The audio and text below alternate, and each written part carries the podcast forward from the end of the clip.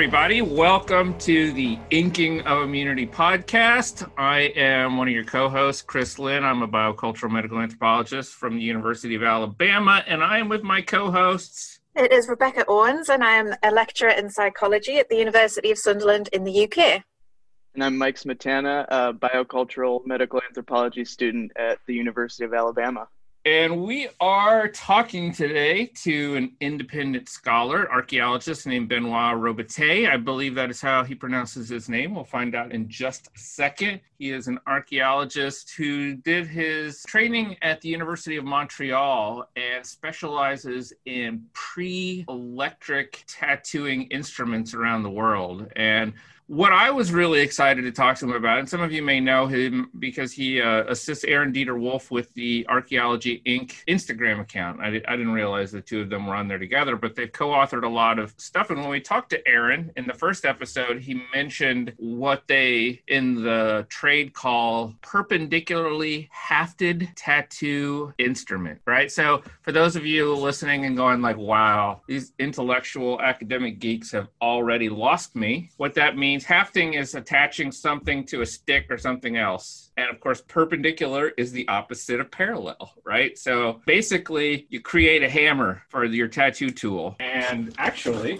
for this episode, again, you cannot see me, but I am holding in my hand what is called an au in Samoa, which is a perpendicularly hafted tattoo instrument. It's like a little hammer with a tattoo comb on the end, and you take a mallet or a, a stick. I use a drumstick when I practice on myself and pound the tattooing in. And what I wanted to talk to Ben about is Pacific tattooing and the localization or the restriction of this tattooing tool complex to that region. Um, but he's also working on a database of I believe, tattoo instruments in museums around the world, pre electric tattoo instruments. So he has a lot he can talk to us about. He joked to me beforehand that he is the resident helper party pooper curmudgeon at Archaeology Ink and that he also is subject to rambling on about all this cool stuff he's talking about. So we're excited to have him on.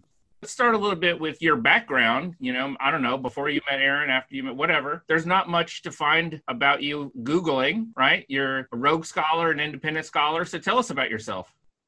Well, you know, I think one of the reasons for that is that I'm actually um, a vegetable grower. That's what I do. So, not much to say on the internets about growing vegetables. I sell them locally and people know me. I'm Ben the vegetable guy. That's awesome. But um, yeah, I studied anthropology. I did a, I have a bachelor's degree in anthropology, and I, I, I was really intent on becoming a, a Mesoamericanist, a Mayanist, ethnology and archaeology. I was interested in both. I spent a good deal of time in, in Guatemala in the late 80s, early 90s, and uh, decided to go back to school to maybe try and find a way to get back there and get paid for it. but you know, it's a really, really crowded um, subdiscipline of anthropology. When I was studying, you know, my uh, my uh, PhDs were like super competitive, super crowded. Anyways, my teacher was a specialist in um, long range comparative method in culture history, and I took a seminar with him, and it gave me a chance to answer a long standing question I had because I've been interested in tattooing since I was a little kid the process, the tools. And I came up in the hardcore scene in the early and mid 1980s. So there was a lot of tattoos there when there weren't many tattoos anywhere else. And, you know, going with my friends to tattoo shops, seeing the machines, you know, it was like such a magic wand to me, you know, the tattoo machine. And, and I was interested in the process. And I think when I was 12 or 13 years old, I, I poked my first tattoo with a sewing needle and a, you know, wrapped around in thread because I had seen that in a book somewhere so, you know, through that interest, I had noticed in a, in a PBS documentary people in Borneo using these perpendicularly hafted tools. It seemed so odd to me. Why, why do it that way? Since you know, I'd, I'd seen tools, and and you know, tools are generally inline tools, a needle or a needle at the end of a stick.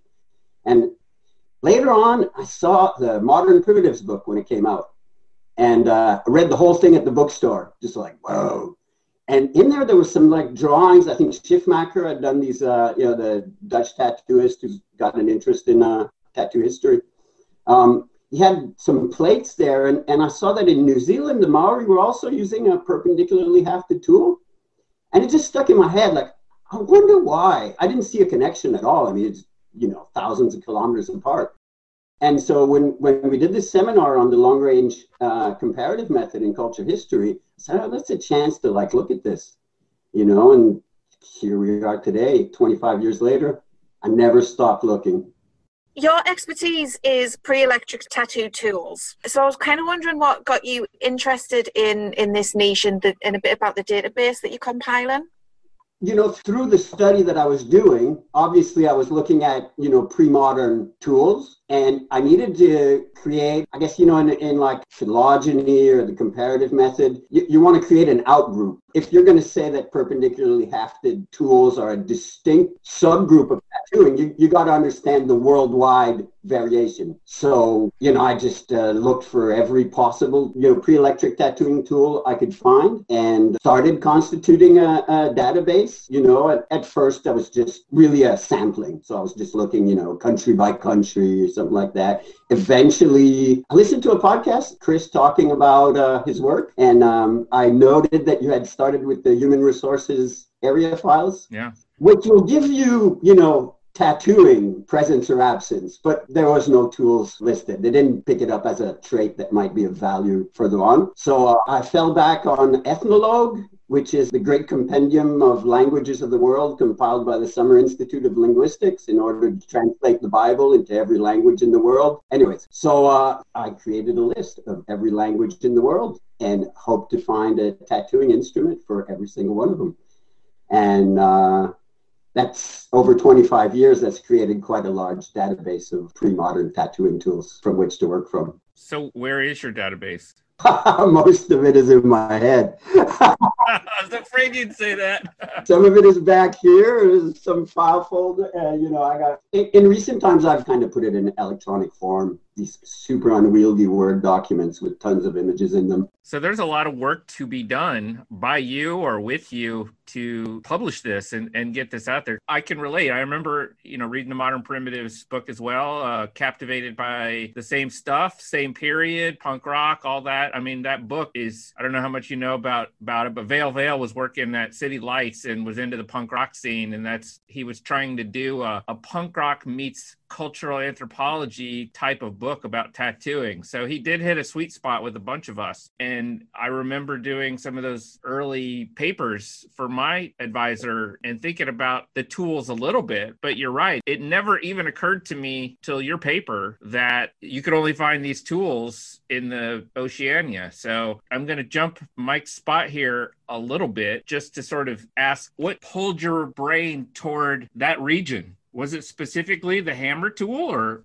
You know, you're saying, yeah, there's a lot to do, you know, with the database, and uh, people push me to do the work. You know, there's a, a, lot of great people who've taken my hand and taken me out of my farm and made me go to Europe and et cetera, et cetera. What took me specifically to Oceania and to the bone tool, you know, why I ended up writing that paper is that I had a friend in university who um, got a job teaching and, and occupies a laboratory where I used to smoke cigarettes with him as a graduate student illegally, and he's now the guy in the laboratory, and I was drifting away from school a bit, and he was organizing a work group on bone tools for the Society of American Archaeology meeting that happened to be in Montreal that year. And he said, "You got bone tools in those, you know, PHTI, perpendicularly hafted tattooing instruments?" And he goes, "Why don't you write about them?" And I was like, "Well, yeah, there's bone tools, but I don't know if there's something to say specifically about them." So um, I just, you know, put my head to it, and I was like, "Hey, yeah, there's really a specific subgroup of the PHTI that use bones as points. And so, um, you know, I, I, went with it. And also, it's, you know, I mean, it's a, it's a rich place for studying tattooing instruments. And when I was doing my general survey of these tools, the richest information was coming from the Pacific, not only ethnographic descriptions, but also archaeological data. You know, the, the tattooing signal in archaeology in the Pacific is a lot clearer than anywhere else because the tools are so obviously tattooing instruments. They're unequivocal. We know them ethnographically and we see them in, in sites. We don't have to do use wear studies. In the Americas, people used bone awls before the 19th century. In the Americas later on, and, and the bone awl call signal kind of disappears because the minute people get trade needles, metal needles, they're just so much more efficient. They just take over. So in my early survey of the Americas, I had needles everywhere. But when you look at the old descriptions, especially from uh, religious people, you know, 17th century, you get the bone awls. And recently, uh, Aaron, my friend Christian Gates St. Pierre, who's the guy who pushed me to do the paper on the bone tools, um, did some good use wear studies not so long ago. So now we're like, okay, yeah, these these awls we find in archaeological sites or tattooing instruments. But that was not super obvious. And anywhere outside of the Pacific, you know, simple bone points can serve so many functions.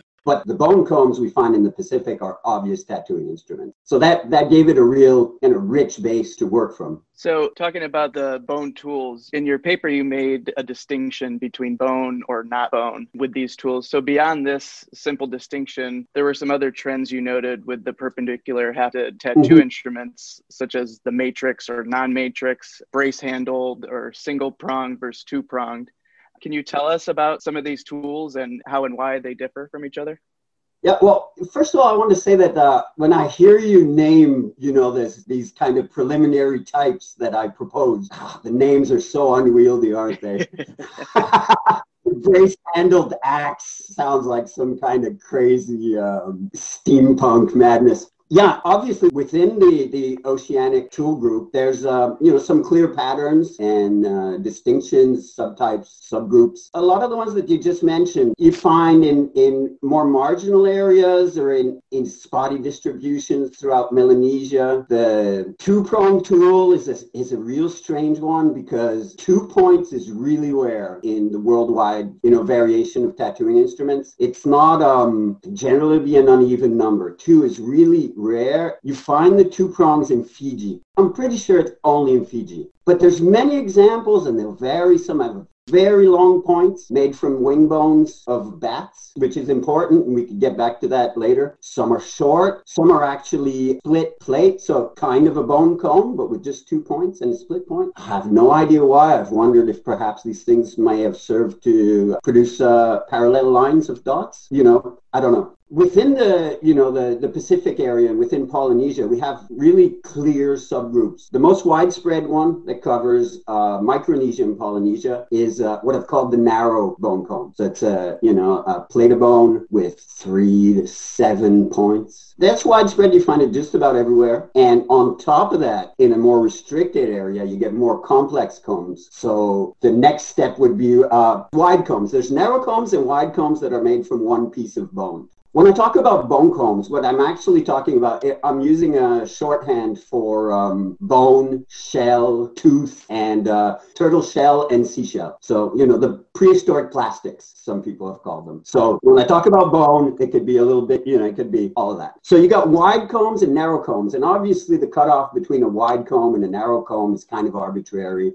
And once again, you know, when I called my study a preliminary typology, I really meant it was preliminary. We're really cutting back the weeds and just trying to see something clear and maybe start to create some distinction. But anybody who looks at them will see, yeah, some are wide and some are narrow. So you have these wide combs, which have a more restricted distribution, mostly in Polynesia, but there's some extraordinary examples from the West, Western Micronesia also. After that, you've got lateral composite combs. So combs that are made from two pieces stuck together and then hafted. And the most complex would be the lateral superposed composite combs, which are found only in Samoa and most likely were used in Tonga, but there's something we could get into about that also later if you like. And these patterns are interesting because when you look at archaeology, you, get an idea of how these forms diversified from an early prototype, which was probably a relatively narrow single piece bone comb, itself derived from assembled needle combs, which are just a, a series of thorns or of fish teeth that may have been placed together and hafted. I proposed, and nobody's, you know, gone out and out rejecting it, is that when we look at archaeology, we see the earliest combs. Obviously, archaeology of tattooing instruments is just, we get glimpses. You know, the picture isn't complete. It's like there's holes in a black sheet where a bit of light is coming out. But the pattern we see is we start with um, Tongatapu in Tonga, relatively narrow, quadrangular combs. And as time goes by, combs get wider. And um, we see in archaeological sites that split halves of wider combs with nothing to lash them together as you find in the later day Society Islands or um, Hawaiian. You find these broken halves that, that don't seem to have been lashed together. And my impression is that people are experimenting with wider and wider combs for whatever function. And the way the comb is hafted, the pressure of constant tapping, my impression is that it was splitting the combs in half. And so the lateral composite forms may have come about as some kind of a shock absorption, trying to give flexibility to the tool and durability to the tool. And maybe even have started as repairing, you know, just simple repairing of combs, because it's kind of an involved process to make these combs, especially the teeth. And eventually, well, you get, you know, Samoan people are like, just go all out and, and add a shank. And I believe improved by introducing the use of uh, pig's tusk, which seems to be like the most solid solid material because something we see over and over in, in museum examples is broken teeth. So there was obviously a problem with that teeth were breaking off. I think the Samoans were like, we're going to use the hardest material possible, the pig's tusk. But the pig's tusk is difficult to make into a long comb for hafting. So there's this uh, turtle shell shank that's there. And the turtle shell shank sometimes I think is um, maybe derived from turtle shell combs. So we have some turtle shell combs. They're not super common. And I know Wal Ambrose, who's from the Australian National University, wrote a paper and he was casting doubt on the fact that people actually use turtle shell to make combs, but they definitely did. There's examples from the Marquesas, from uh, Micronesia, and from Fiji. After 25 years of looking at tools, I know what tools were made to order for trade with, you know, travelers, explorers, and tourists, which is what Ambrose suggests the turtle shell combs were made for. And these tools are the real deal, made out of turtle shell. But obviously, turtle shell seems to be a more fragile material than bone and seems to have faded in use in many places for listeners just to give uh, and we don't have a visual dimension of this. I was showing my co-hosts a second ago. I just have a, a, contemporary au here that i got from samoa. But just to give i guess a little bit of a sense is this is a hammer but instead of being hammered in with one hand it's held over the skin and then hit in with a separate stick. And so if you've had this type of tattoo if you've had both types of tattoo an electric and a, a hand hammered tattoo the hammering aspect is not insignificant. It hurts like a motherfucker, basically. Pretty much everyone I've talked to about this says this hurts a lot worse than electric. And that was my experience. But what you're talking about is also that continual banging on this is going to put a lot of pressure on the organic piece that's up here. Mm-hmm. And the way it was described to me was that it would be turtle shell to stabilize here and then the boar's tusk below. And one of the reasons they've switched over to plexiglass is because although boar tusk makes a really solid comb, it degrades in an autoclave right? So we've got all sorts of innovation happening now. But what I'm hearing from you is this has been a continual process of innovation over the thousands of years that they were tattooed in the Pacific. Like these are constantly changing based on environmental conditions and the availability of resources.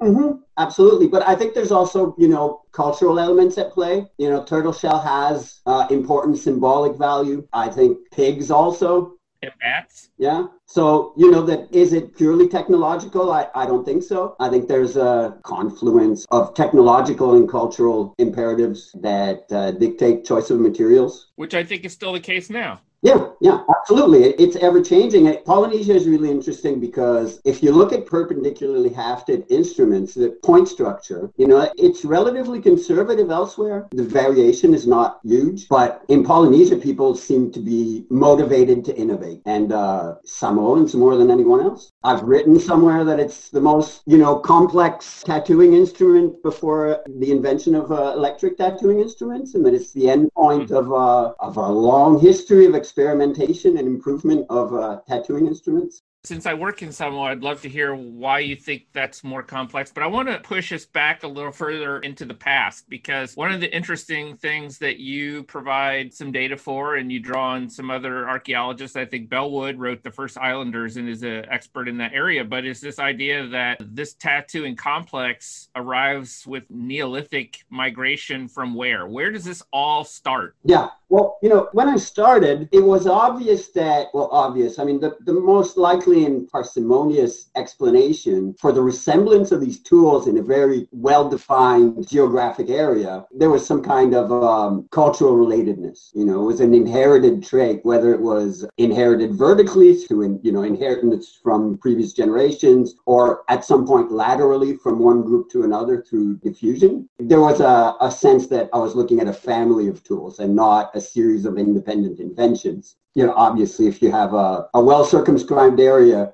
with a, a well defined culture trait you find nowhere else in the world, it's highly unlikely that it was just reinvented by everyone who were neighbors and was impossible to reinvent anywhere else. That said, just from looking at the tools, I would have loved that the method would provide some kind of a story. I looked at corroborating evidence. So early on in the study, it became obvious there was a very high correlation between speaking languages belonging to the Austronesian family and using perpendicularly hafted tools. So from there, I turned to the literature on Austronesians. Why are Austronesian languages spread where they are, and how that came about? It, it's a it's a dynamic and constantly evolving you know, subdiscipline, Austronesian studies. And I would say that I would um, join the the most consensual position is that um, Austronesian peoples originated in South China. The the languages are thought to originate, uh, you know, differentiate from ancestral languages and become Proto-Austronesian in Taiwan, but there's a likelihood that it's actually in South China. So somewhere, you know, on, on both sides of, I don't remember the name of the strait, but between mainland China and Taiwan. And that uh, these people were agriculturalists and uh, entered insular Southeast Asia and, and into the Pacific with uh, a series of technologies that weren't there before, you know, red slip pottery, maritime technology, a series of animals and plants, agriculture. And the correlation correlation is so strong, it would seem quite obvious that as they set out to colonize these lands, they were carrying with them perpendicularly hafted tattooing instruments. And so that, that gives us an idea, if we're going to latch on to the history of Austronesian peoples, that these tools, this technology, originated maybe sometime before 6,000 years ago and was carried throughout the range of Austronesian speaking peoples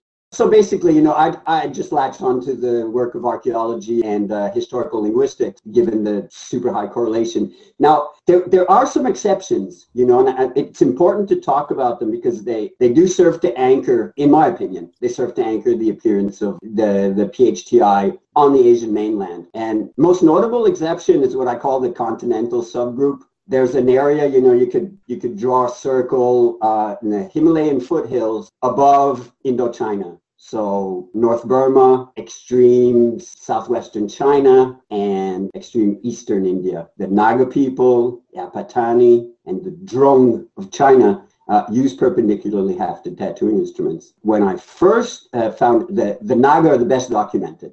They use combs, and um, I went to see my teacher, and I said, I kind of got a problem. You know, I got this group that's outside, and I was, he's like, who? And I said, the Naga. He's like, oh, the Naga. You know, everybody who looks at Indonesia, that's you know the Naga pop up. There's so many similarities, and there's been all sorts of hypotheses over time as, as to why. You know, there's a German scholar Heine-Geldern in the 1930s wrote The Wanderings of the Austronesians, and to him, you know, in those days diffusion was so popular. So well, they wandered up there, you know, longhouses, head hunting, ornaments, stories, so many things. If you look at linguistics, historical linguistics, you know, it's complex, people disagree, um, but there there are some clues and there are some positions that place the origin of the Austronesians in the Flying Tiger Gorge, which is like 50 kilometers as the crow flies from where the Drung used perpendicularly hafted tattooing instruments today. So my idea is that somewhere in, in uh, you know, the southern Chinese mainland, there was groups of people probably already tattooing as, you know, southern China seems to be a, a major locus for tattooing. Thai tattooing is derived from southern China through the Dai people who migrated to Japan and tattooed were also from a general area that could be defined as the southern half of China. So within this area, I think people developed perpendicularly hafted tattooing for reasons we could speculate on and that lead to really interesting reflections, but you know remain speculative. So they split off from probably inline tattooing on the continent, and some remnant groups are up there in the in this continental area, and then you know the rest is uh, Austronesian. So when I say it's widely and exclusively shared by Austronesians, there is that exception, and three or four exceptions in Papua New Guinea. Now, in Papua New Guinea, there is tattooing with perpendicularly hafted tattooing instruments, and the vast majority of people who practice this tattooing are Austronesian speakers. So they settled along the coast, along the north coast and along the southeast coast. I just wanted to come back to something you mentioned before about this idea that turtle shell definitely used as a tattooing instrument, but there was someone else who'd suggested no. And I wanted to know a little bit more about what kind of evidence you use to determine whether something is used as a tattooing instrument versus not. Yeah, when you're doing archaeology, you're going to do uh, trace wear analysis. So, you know, the idea is you're going to recreate a tool and you're going to um, tattoo with it. Often you'll use pig skin or something like that, and you'll compare the micro marks on it, the wear, the polish, etc. It'll give you an idea when you're working with ethnographic, you know, examples in museum collections and whatever, there's a bit of intuition going in there, but there's also some real like material traits. Like you'll notice some tools, there's no patina, you know, they, they don't seem to have been used. They're not ink stained. Often the points are rudimentary. Like they're made to look like points. They're not necessarily, you don't get the feeling they're so functional. You know, they're like for the tourist trade or even for museum collectors who were, you know, tasked with gathering stuff and they would ask people to make them, you might not go through all the trouble to make proper points. Lashing also, the way the, the points are attached to the handle, see like a bit shoddy lashing, you know. So the turtle shell tools I'm talking about, they're so fine. You know, they're some of the most beautiful tattooing tools I've ever seen. And I think that's one of the reasons, or might be one of the reasons why turtle shell was so attractive. It makes a beautiful tool. Nice pattern, and the needles are very fine. I think that they get finer needles on turtle shell than the Samoans get with au. It, it, it kind of explains why it hurts. I mean, I have some here too, and I'm like, these those are big needles. Speaking of that pain that you're talking about experiencing when you get a tattoo with something like a like a turtle shell needle or or a, one of these perpendicular hafted instruments how far does your experience go with these things? Have you have you done much experimenting on yourself or have you had one of these tattoos? No no i've never felt the bite of the au Neither have I. But um, I've tattooed myself with an electric machine, you know, 20 some years ago. So I was curious. But that's about it. And I've done some experimental work to help uh, some buddies out, you know, with uh, with bone awls. But yeah, that's about the limit of it. Would you would you speak about that experimental work a bit? What what was the process, and did, was it just with bone? Yeah, it was just with bone. Um, my friend Christian Gates Saint Pierre, he wrote me and he said, "said What you know, you have any suggestions? And so I, you know, I gave suggestions about ink. And he asked me, you, you want to come to the laboratory and just, uh, you know, poke at a pigskin for 3,000 pokes and we'll look at it in a microscope. So, I mean, that was it. So you're Ben the vegetable guy there, but obviously you've got several papers on this. What's next for you? Are you still uh, continuing this work? Yeah, yeah. i have never stopped. Well, I mean, you know, people are always asking me to have, give a hand. And also, I just love to give my opinion, you know, and get in there. I mean, I got, you know, it's it's my principal hobby to this day. I'm working on a lot of things at, at once. You know, who knows what'll come out. I'm working on uh, Inuit tattooing right now. I got something with Aaron also um, in the works. A couple of things. I mean, so many. I'm always telling Aaron I'm in, but we, we, we don't get that much done, and it's my fault. I kind of know that feeling you know, you were asking in the, the questions you sent, you know, what, what are my research methods? And obviously, I'm, I'm like one of those uh, giant machines, you know, in placer mining or something. I, I gather all the ore and try and extract little specks of gold out of it. So I communicate with anyone I can. And what I find about interacting with traditional practitioners, traditional indigenous practitioners, is um, it could be, you know, super rich and so educating. It gives like profound insight but in many cases, there's some serious bottlenecks because of, you know, the notion of revivals. I have a bit of problem with that word because I often think they're not necessarily revivals, but recontextualizations or, you know, internal appropriation of something and, and, and it's used in a different way and, and used in different contexts. So you often find that there's bottlenecks where the knowledge of the technology goes back to the same literature that I've been reading or to the same white scholars that I've been corresponding with for 20 years years. Yeah, it's like salvage ethnography is happening, or some of the salvage linguistics. I'm curious, since you brought it up, I know that uh, a lot uh, Tahitians, Maori, Hawaiians, and Tongans have all relearned perpendicularly hafted tattoo instrument technology from the Samoans. How close do you think what they're doing now is to what? And I'm gonna I'm gonna do scare quotes here. The traditional tattooing that they did pre-missionary, pre-colonial. What what's happening there? Well, you know, it's their thing, right? I'm not in a position to judge what's culturally satisfying to them. But obviously, there is a homogenization of the technology because uh, the Suluape family decided to teach and people decided to learn. And that's due to the fact that Samoa had an unbroken continuity where elsewhere there wasn't. You know, I know in Tahiti, most of the people who started tattooing again started tattooing with homemade machines. And many people you know, in Tahiti is still tattoo by machine. And also the patterns are most often borrowed from the Marquesas. But, you know, that's what's satisfying to them, makes me happy. You know, cultures change and cultures evolve and, and, and they serve the function that people want them to serve. But as a, a historian, it's interesting modern history, but it doesn't give me any insights, you know, into their old technological practice. It's gone through the bottleneck of Samoa. Well, before we let you go, I wanted to say thanks for coming on with us. It was all really interesting. And I wanted to go back to the rarity of these two pronged or two needled instruments.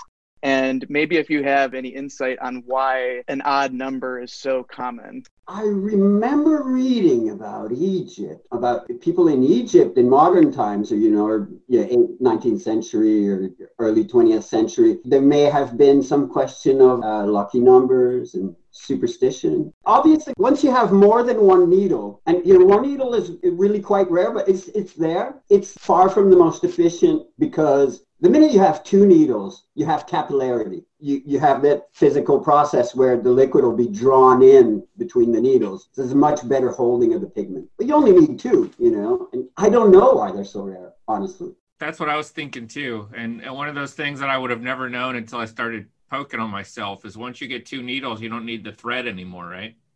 Mm-hmm.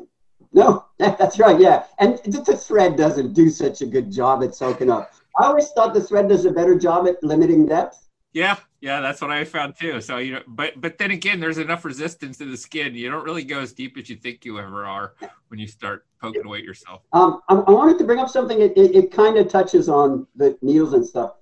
You know, when you you look at perpendicular hafting, and and one of the traits that says, oh yeah, this is related. This is like, like there's a family history, and it's not a convergence of form determined by function. It's kind of arbitrary. You know, look, look at the Japanese. You can do anything with the most simple tool. Obviously, super refined in technique and in materials. They're getting huge coverage, superb quality with the simplest tool. Obviously, with you know extraordinarily fine needles and great technique you know, as far as like the physical movement of it. So, you know, the perpendicular hafting in the mallet can seem really quite arbitrary. And then it becomes surprising. You know, once people started using it, they almost never give it up. That's another thing you see in the sample. The very few groups within Austronesian speakers end up using inline tools. You get a bit in the Philippines. I suspect there's a, a, link to influence from the mainland, which they're close to. Place in, in Papua in the 1940s, they hmm. switched to inline tools. But I believe there is a functional reason why people switch to perpendicular hafting. And that's got to do with the fact that that kind of tapping that you do provides a power and precision so the more needles you have, and think of the Samoan, it's a thick needle too. Try imagining poking that in by hand. You know, there's there's a difficulty there, and um, at the same time, the fact that the arm acts like a spring, you know, the arm and handle act like a spring, it, it helps control the depth. And I came to that realization through a circuitous route. Around the world, people use fleams for bloodletting, and there's a variant of the fleam you know, in, in old med- medical practices, it's still used in veterinary practices. There are perpendicularly hafted fleams, which are known in Europe from Roman times, which are known in the Americas, which are known in Egypt, which are known in the Pacific, and they're documented. I wrote in a paper you might have read all shark's teeth tattooing tools in the Pacific. My position, very strongly held, is that they're all a medicinal instrument. Surgical lancets, as they were called in a paper from the 40s in the Journal of Polynesian Society. So, in looking at this, interesting, you know, relative possibly, you know, and that's one of the speculations is is it derived from the fleams? I read a PhD thesis in veterinary medicine about horse care, where they discussed the continued use of these fleams, perpendicularly hafted fleams. And the author clearly states that why they're used is because it provides force to pierce the horse skin and control of depth in order not to go through the vessel that you're trying to leach of its blood. So this also leads me to believe that the prototypical perpendicularly hafted instrument doesn't start off as we might intuitively believe with a single needle and then they added more and more and it got wider and wider. I think they were trying to bang in large needle arrays and that this was an effective method that they maybe knew from medicinal practices or from sculpture. And there's a whole connection between mm. sculptors and tattooers in, in Japan, in, in the Pacific. But I've looked for sculptors using, you know, little adzes with indirect percussion, and I've talked to people in the Pacific. It doesn't seem to be such a thing, you know, such a big thing. But, you know, we're, we're speculating, but definitely it gives power and precision. But we know Siapo, the tapas designs, the sculpture in the fales, the houses, the poles, they all share similar designs. And so the principles of applying those, even if it's not, and I'm just thinking of a tattoo artist that we tracked down in American Samoa who actually was carving all of the woodwork in a church when we found him and it was all tattoo designs. That to get those same designs the principles are going to be similar. So even though we're talking about now and maybe you do tattoos first and the woodworking second maybe i mean i can see where they're all sort of mixed up together over time. That's fascinating. I love that. And and it makes perfect sense if you've ever uh if you've tried to tattoo one of the yeah, biggest yeah. fears i have and I, I i'm i'm digressing but you got me thinking one of the fears of tattooing is always that you'll go so deep, too deep. But the way you prevent that is either you use a, a dull as shit needle that ends up just hurting and scarring you worse, mm-hmm. or you use a bunch of needles and they just can't go that far when they're all bound together like that. Well, yeah, I mean, if you look at the Samoan owl, the point itself is limited. I mean, you know, it doesn't, can't go much further than that length. You know, so that's all. Because obviously, when you're tattooing, you don't you, you don't want a lot of blood and you don't want yeah. scarring because those two things are going to get you know they're going to move pigment out of the, the sweet spot and and the principle of hitting it is because it can only go so deep but you still got to get it in so you've got to nail it in if you were to just push it it probably wouldn't penetrate the skin at all that's what i'm thinking and and um, if you look in uh you know the 19th century uh, the british british navy british army i don't know they had tattooing stamps you know which is a, which is a really odd form there may have been tattooing stamps in China. It's a great paper on early Chinese tattoo that describes tattooers in markets using stamps. So a complete design drawn in needles, which is stamping one shot and you're done. How practical are the Chinese? But um, we have that for uh, deserter marks. Wow. So deserters would be stamped with the D, you know, the mark of infamy. And those tools are spring loaded. So you know, you, they weren't just stamping it by hand. There's like a spring mechanism. So it goes come clink, you know, and, and it goes in. And to get back to fleams, a lot of fleams are also spring loaded if they're not being used with a with a mallet. Ben, you've given us a lot to think about. I love this. Any parting comments?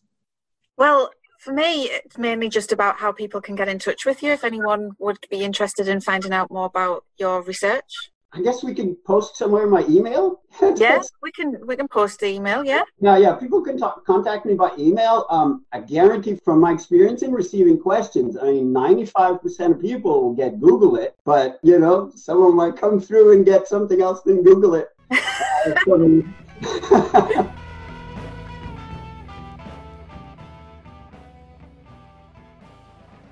Thanks for listening to the Inking of Immunity podcast. Be sure to subscribe wherever you listen to podcasts and follow us on Facebook and Instagram at inking.of.immunity and on Twitter at inking underscore immunity. Inking of Immunity is funded in part by the U.S. National Science Foundation grant BCS 2017553. Associate producers are me, Mike Smetana, and Becky Owens, and executive producer is Chris Lynn. Our associate producers and editors are Julia Sponholtz and Patricia Arnett. We thank them for making us sound good. And if you like this show, check out the other one Chris co hosts with Cara Ocobock called The Sausage of Science, where they talk to human biologists every week about new research in the field. You can find that show, like this one, wherever good podcasts are given away for absolutely free.